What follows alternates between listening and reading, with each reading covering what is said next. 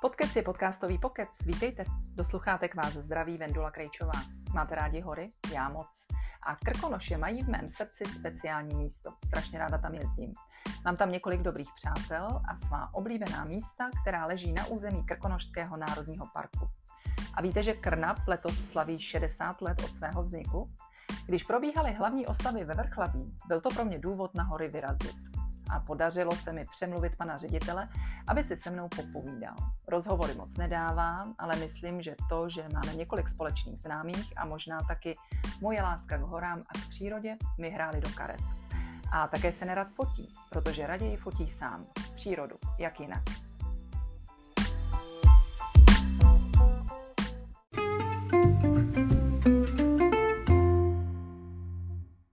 Pozvání na podcastový pokec dnes přijal ředitel Krkonošského národního parku, pan Robin Béneš. Já vás tady vítám. Děkuji za pozvání. Já jsem strašně ráda, že si můžeme povídat, protože Krkonošský národní park oslavil 60. výročí.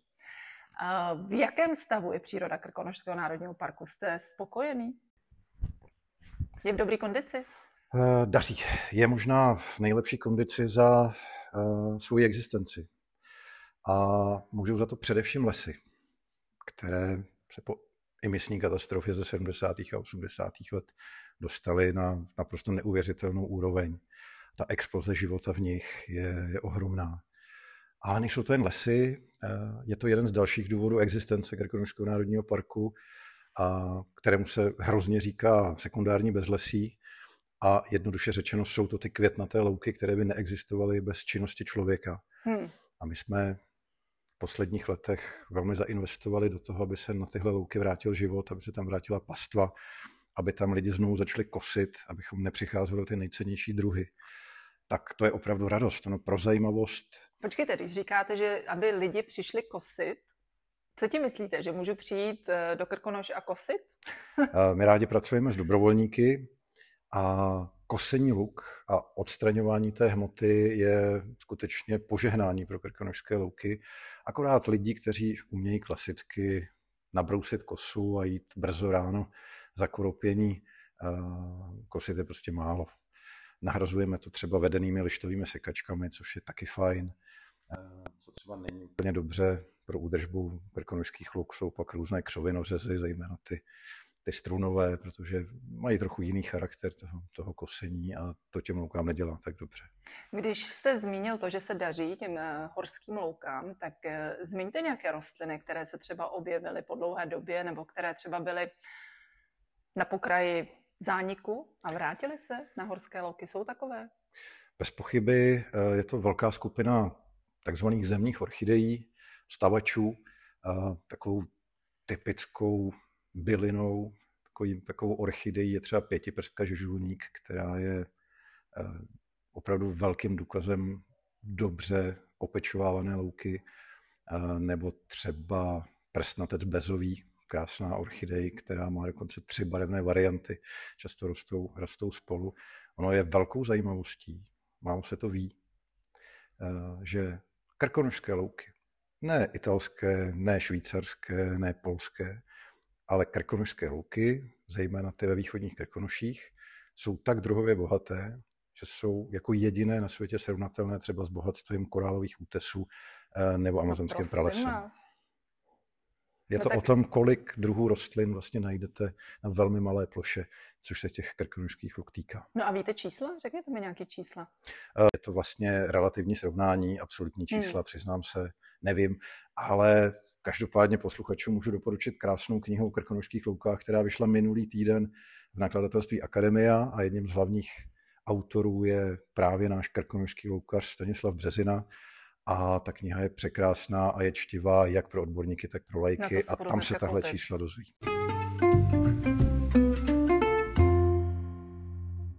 Které roční období vy máte nejradši v horách? Uh, já miluju takovou tu uh, světlou zeleň rašících bučin. Někdo ji říká přímo ozdravná, kdy ještě není ta zelená v horách všude stejná, ale je spousta odstínů zelené. Ale ještě víc asi miluju Krkonoše na podzim, na sklonku září a v říjnu, kdy se všechno v horách začne barvit. někdy v polovině září do toho ještě začnou troubit jeleni, kterých, kterých tu máme spoustu a to je, to je radost se vypravit do přírody Krkonošu. Máte vy jako ředitel Krkonošského národního parku vůbec čas jít do přírody? Jak vypadá? Popište mi, jak vypadá váš den. Který je takový volnější, když nemáte tolik třeba administrativy a nemáte spoustu pracovních schůzek, ale takový ten den, který vám dělá radost.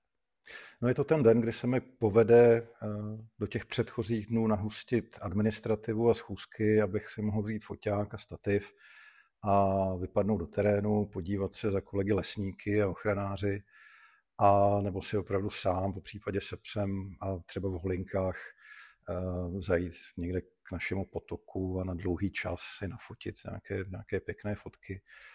Eh, jsem poměrně aktivní na Facebooku a bohužel... Mě baví vás sledovat, eh, děkuju, děkuju. Ono to ale bohužel zavádí lidi k tomu, že nedělám nic jiného, než chodím fotit, ale je to tak, že si třeba najdu, najdu několik dnů v měsíci a pak z těch fotek na tom Facebooku žiju a oni mají pocit, že nedělám nic jiného, než si užívám tu funkci fotografováním přírody. Na druhou stranu někteří aspoň získají pocit, že mám nějakou kompetenci k řízení národního parku. To já si myslím, že máte, máte i z jiných ohledů. Teď, uh, vás příroda baví od malinka. Vy jste uh, vystudovaný uh, biolog, je to tak? Dalo by se říct, že vším, čím jsem byl, byl jsem rád. Já jsem měl obrovské štěstí na své učitele, jak na základní škole, kdy náš třídní byl právě učitel přírodopisu. A pak jsem se pustil do studia střední lesnické školy v Trutnově. Hmm. Tehdy to byla dokonce nejprestižnější střední odborná škola v Česku. Byla tam hrozná tlačenice, ale povedlo se mi tam dostat a za to jsem nesmírně vděčný. To je škola, která dá člověku do budoucna strašně moc ale protože nejsem úplně zdatný v matematice, tak jsem si úplně netroufl pokračovat na lesnickou fakultu a protože mě bavila i filozofie a společenské vědy, tak jsem se pustil do studie učitelství biologie a společenských biologie a věd. výchova tak, nebo něco tak. takového. Takže pak... když byste, pardon, když byste nebyl ředitel Krkonošského národního parku, tak byste mohl učit a nebyl teda zrovna i poslancem, kde jste uh, učit bych, to také dlouhou dobu. Učit bych mohl, ale pravděpodobně bych se z toho zbláznil. takže bych to asi dlouhodobě dělat nemohl, ale ta, to pedagogické působení mi chybí. Tak to si, teď, eh, to si teď řeším tím, že učím dálkové studenty Vyšší lesnické školy v Trutnově, učím je lesnickou pedologii, tedy půdoznalectví, učím je lesnickou ekologii a úplně nejmilovanější předmět, který mám ve třetím ročníku té vyšší lesnické školy, jsou chráněné území a jejich management. Hmm. Jaký je zájem o tenhle obor? Ona se lesnická vyšší škola v Trutnově eh, obnovila po několika letech. A si vlastně vychováváte budoucí pracovníky Vychováváme si tam parku. i budoucí pracovníky, protože lesnická škola, ta její střední část má už i obor ochrana přírody, takže očekáváme, že někteří absolventi se u nás časem objeví. Ale ta vyšší lesnická je úžasná v tom, že ji vlastně navštěvují často dospělí lidé, eh, lidé z nejrůznějších koutů republiky, kteří si potřebují nějak dodělat lesnické vzdělání nebo vyšší lesnické vzdělání a absolvují víkendy, víkendy v Trutnově, což hmm. je nesmírně náročné. Samozřejmě končí to tím, že ročník začíná třeba 25 lidí a do třetího postupu je třeba desítka, Aha. protože se to nedá, nedá časově zvládat, skloubit třeba s rodinou nebo s těžkou prací.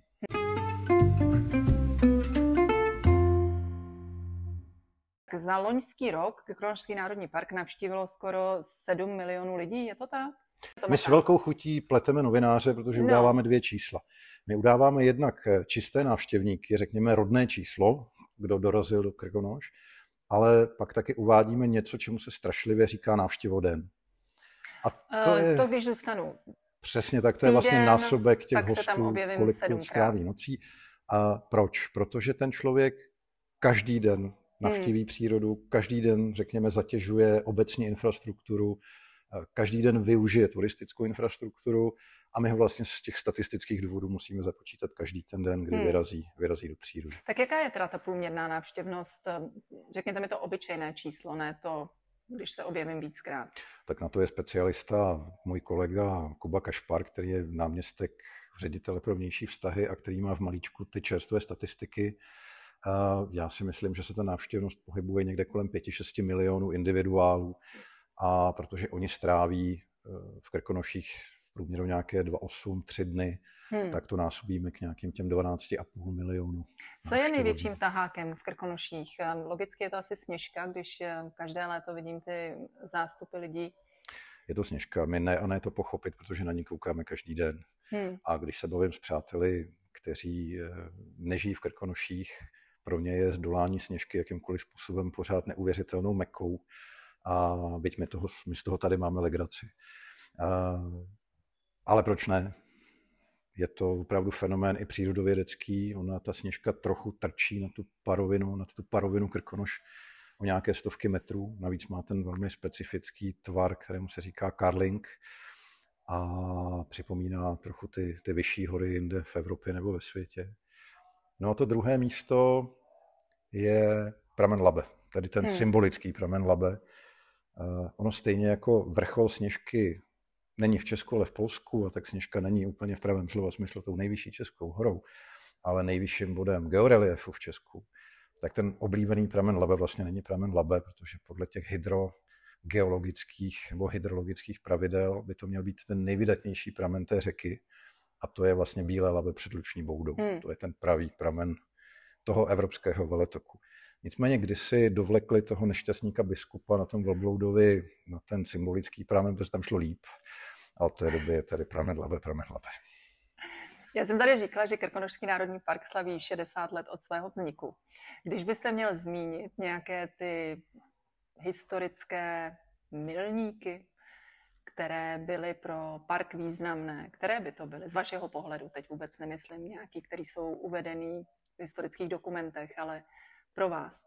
Oni možná i uvedeny budou a přesto, přesto se jim věnuje málo pozornosti a předcházejí dlouho, dlouho vznik Ekonomického národního parku. V roce 1923 neuvěřitelné číslo. Mladičký profesor, tehdy filozofické fakulty, ona se přírodověda oddělila od Fildy daleko později, mladý profesor filozofické fakulty, eh, profesor František Schustler, eh, na žádost tehdejšího Československého ministerstva kultury on připravil plán na zřízení Národního parku Krkonošského už v té době. Hmm. A on teda počítal s tím, že součástí bude taky, budou také Jizerské hory, což je přírodovědecky úplně stejné pohoří, jenom dělí jenom jméno, a že součástí budou také rýchory, které jsou i součástí dnešního parku. A on eh, v roce 1925 velmi mladý zemřel na tyfovou epidemii, která eh, se vyskytla na Vinohradech, což bylo trochu překvapivé, jako v luxusní části Prahy už tehda. A ten jeho plán tedy nikdy eh, za jeho života nebyl, nebyl naplněn. A vlastně až, až o 40 let později, v roce 1963, byl vyhlášen Krkonošský národní park bez Jizerských hor. Takže to je důležité datum. Oni tomu ještě předcházely přírodní rezervace, které v Krkonoších vznikly. Ale velmi důležité datum je rok 1994. Hmm. A to se totiž součástí zprávy Krkonošského národního parku staly i lesy, které do té doby obhospodařovaly nejdřív východočeské státní lesy a pak státní podnik Lesy České republiky.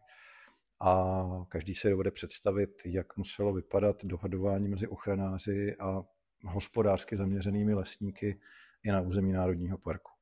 Od toho roku 1994 jsme vlastně... Já se na ty lesy koukají úplně jinak. No jasně, a my jsme dneska v jedné budově, občas se samozřejmě taky střetneme nad svými představami, ale vyhádáme si tu věc prostě v rámci jedné organizace a postupem času během těch desítek let se ochranáři a lesníci nesmírně zžili a Fakt? dneska to funguje opravdu týmově.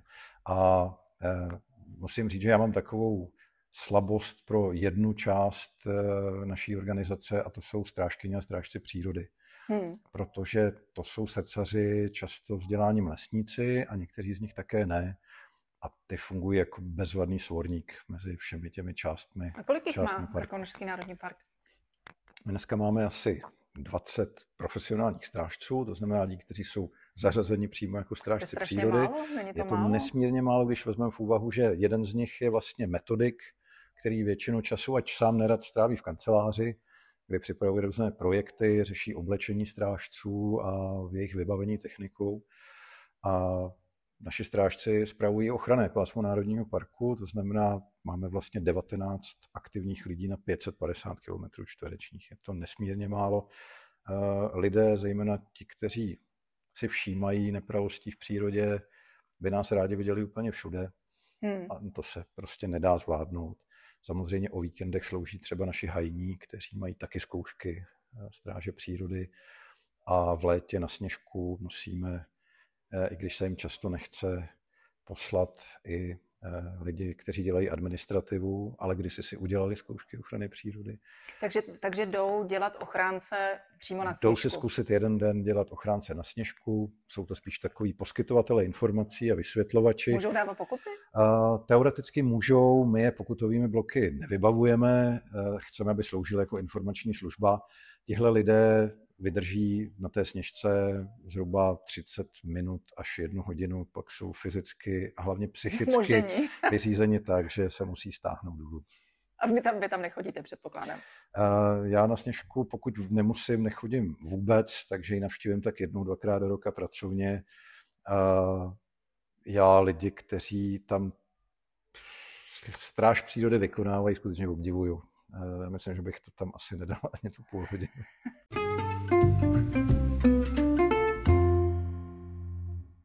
Která jsou vaše oblíbená místa v Krkonoších? Tak, Kam eh, rád zajdete? Já jsem z východních Krkonoš, konkrétně z Rýchhorst, té nejvýchodnější rozsochy, která je někdy považovaná za samostatné pohoří. Je to takové to malé pohoříčko mezi Žacléřem a Mladými Buky a Svobodou nad Úpou. A je to moje zamilované místo. Já si můžu zajít do rýchorského pralesa několikrát týdně a dělá mi to dobře. A na těch rýchorách možná víc než kde jinde eh, oceňuju, kam se ty naše lesy pohnuly.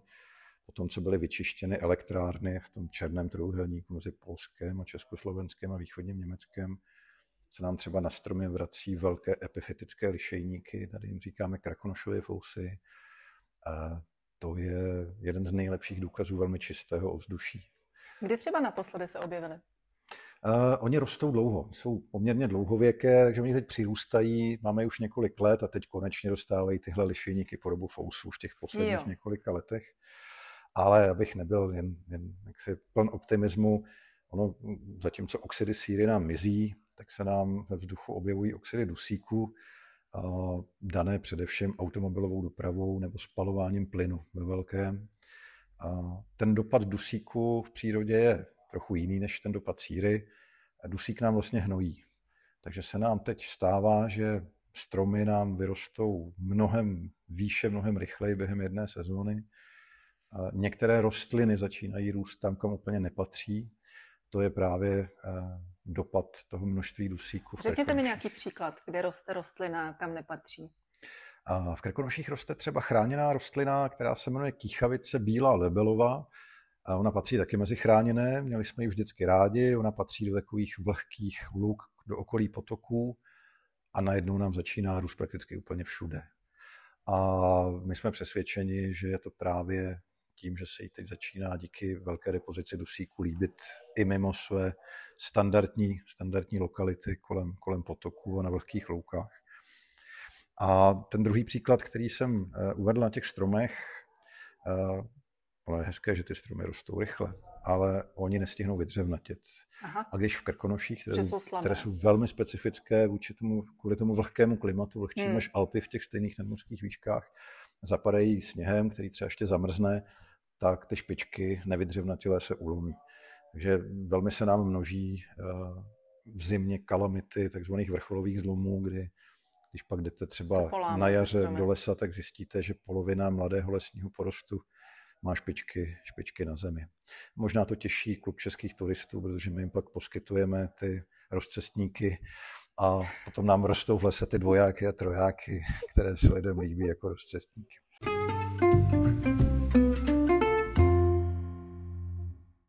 Vyjmenujte mi tady prosím to nejvzácnější, co v Krkonošském národním parku máme. Ono je toho hodně. A když začneme úplně nahoře, je to vlastně ten fenomén arktoalpinské tundry, místo tak eh, kruté, třeba ve srovnání se stejnou nadmořskou výškou Alp, protože milé Alpy brání, v uvozovkách brání Evropu před teplými větry ze středozemí, kdežto Krkonoše brání Evropu před těmi ledovými větry od Severního Balckého hmm. Tak je to tundra. Je to místo, kde najdete druhy, které najdete pak už jenom v Norsku, ve Finsku, na Islandu. A je to samozřejmě tím pádem místo ohrožené klimatickou změnou.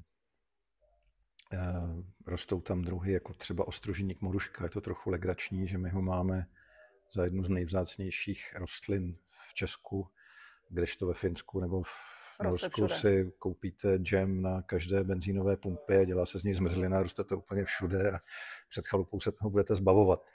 Ale to je třeba i případ tetřívka, který hmm. ve Skandinávii pořád ještě toká ve velkém, kdežto v těch poměrech v těch poměrech eh, českých zemí eh, nám prostě ubývá. Je to dáno taky tím, že nemá dost, dost prostoru. Eh, paradoxně, co se nám zlepšují lesy, mizí paseky, které on miluje, hmm. tak, tak mizí i tetřívek. Je také samozřejmě rušen a bohužel je predován drobnými šelmami, divokým prasetem například, což je velký problém. A lidé často říkají, hele, teď na Wikipedii je napsáno, že to druh, který není dotčen. V Rusku je ho spousta, ve Skandinávii je ho spousta, že ho chráníme tady. Hmm. Já odpovídám, no ve Francii je spousta zámků, v Německu je spousta zámků a naše zámky taky nenecháme spadnout.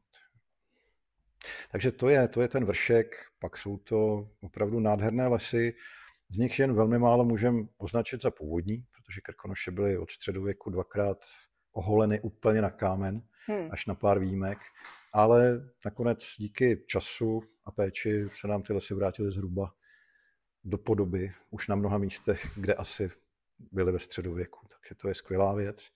Byli jsme velmi překvapeni průzkumem našich potoků a řek. Čekali jsme, že po 600 letém působení člověka eh, už nebudeme mít eh, v potocích a řekách Krkonoš původní populace ryb. A není to pravda. V horních, v horních tocích jezery, úpy, Eh, v Labi, zdá se, máme struha potočního v, původních, v, původních, v původní genetice, což je úplně neuvěřitelná věc. Takže Krkonoše jsou opravdu úžasné hory a je zřejmé, že když jí dáme jenom trochu šanci, tak příroda si umí brát všechno zpátky.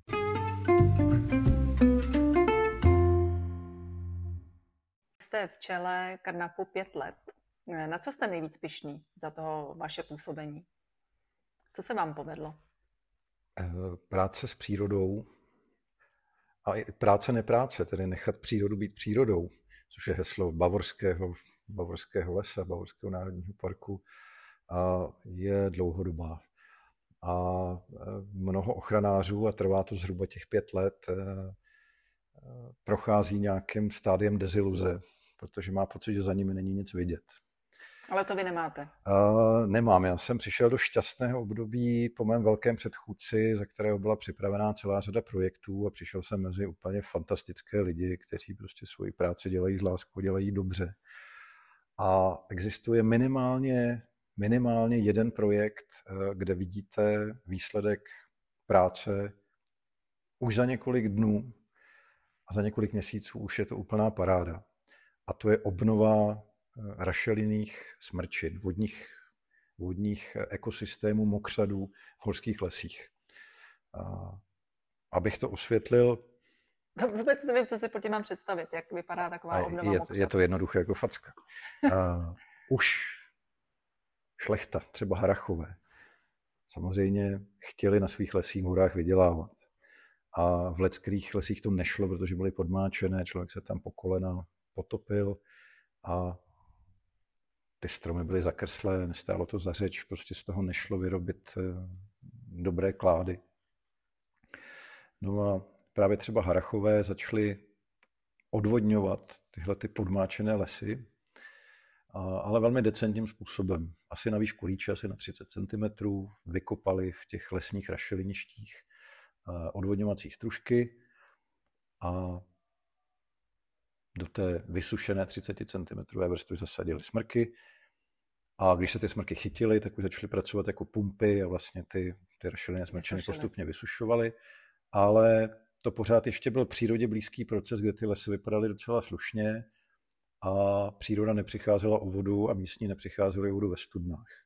Ale pak přišel komunistický režim, 30 cm odvodňovacích stružek bylo málo a strojově nebo třeba i výbušninami se začaly dělat odvodňovací kanály hluboké třeba metr. Eroze je pak prohloubila třeba na 2,5 metru a to znamenalo pro lesy a zejména pro vodu v podhůří a studny v podhůří katastrofu. A my dnes děláme to, že do těch metr až třeba 2,5 metru hlubokých erozních rých eh, dáváme dřevěné přepážky, eh, vyplňujeme je tím místním organickým materiálem, zbytky z toho porostu a tu vodu zadržujeme, aby neutíkala.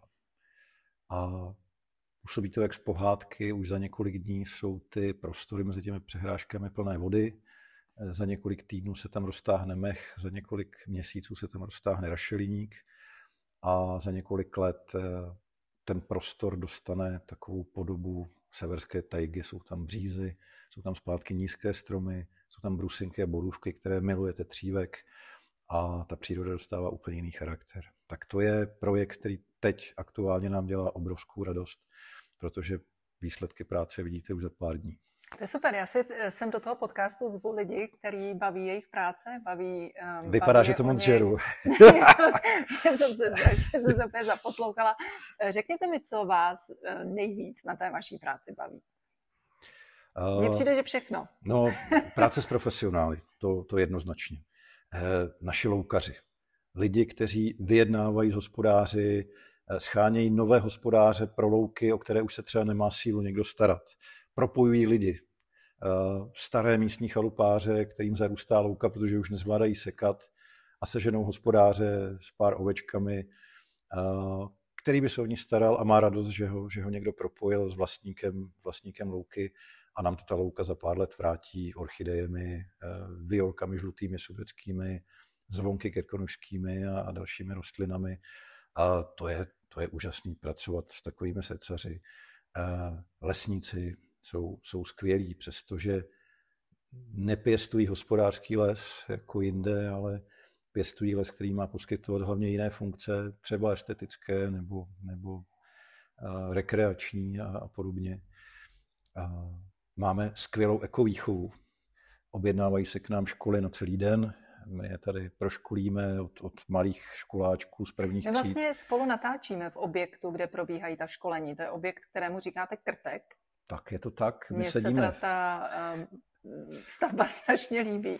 Sedíme v suterénu, protože většina těch eh, funkčních místností téhleté architekty oceněné stavby je v podzemí a snažíme se, aby Krtek žil, to znamená prakticky každý den je tu nějaké školení pro, od, od základních škol po školy střední.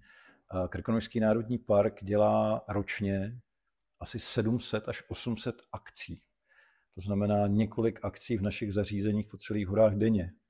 A většina těchto akcí jde právě za pracovištěm ekologické výchovy. Tady na Karnapu jsme na to velmi pišní. A to je strašně moc? Je to obrovské číslo. A do toho ještě tohle pracoviště vymýšlí ty eh, chytré a vtipné informační tabule v terénu, různé hravé naučné stezky v terénu. A já jsem vlastně jako ředitel pišný na to, že eh, není měsíc, ať to nepřeháním, možná kvartál, eh, kdyby se nějaká jiná česká instituce nepokoušela, ať vážně nebo vtipně přetahovat některé lidi, lidi z Krkonožského národního parku k sobě. Fakt? Je to tak.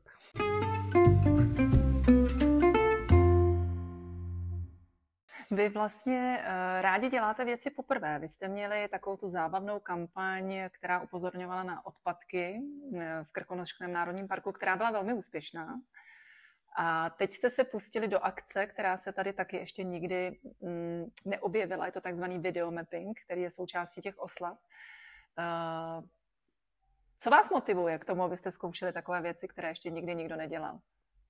Uh, jsme nejstarší národní park v Česku a e, nechceme působit jako utahaný senior, který už všechno vyřešil.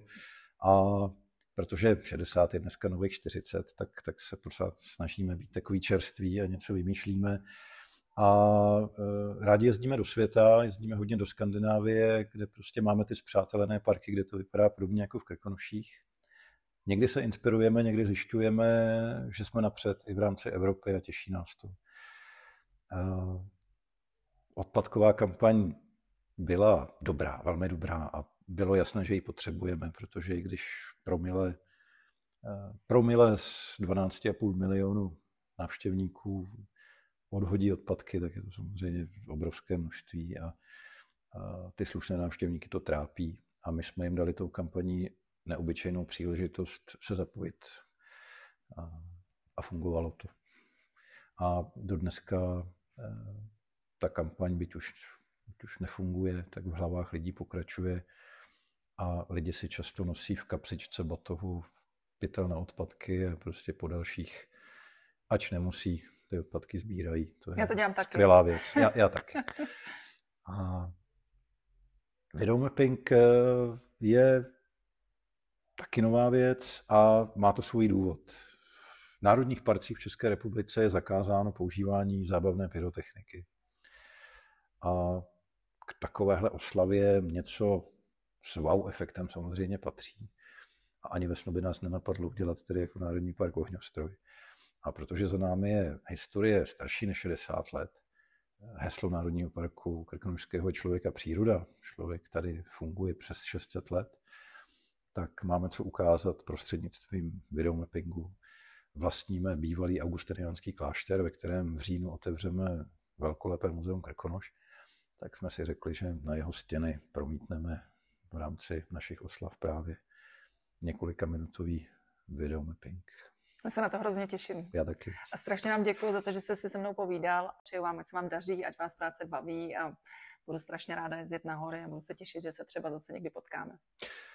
Děkuju a navrhuju, až ty jeleni začnou na podzim troubit, on to ten mikrofon zachytí. Super, tak, tak bychom, tak bychom mohli udělat podcast za účasti jeleního troubení. Bezvadný, děkuji vám moc krát. Budu se těšit. Tak takový byl dnešní podcast. Připomínám, že Krnap letos slaví 60. narozeniny. A letošní rok byl také vyhlášen Českým svazem ochránců přírody rokem konikleců. A jeden ze dvou krkonožských druhů, koniklec alpínský bílý, právě rozkvétá. Tak mějte oči do kořán, ať si ho na procházce po horách všimnete. A jak přesně vypadá, to můžete zjistit třeba na Facebooku Robina Béniše, kam občas dává své krásné fotky. Mějte se pěkně a budu se těšit zase příště.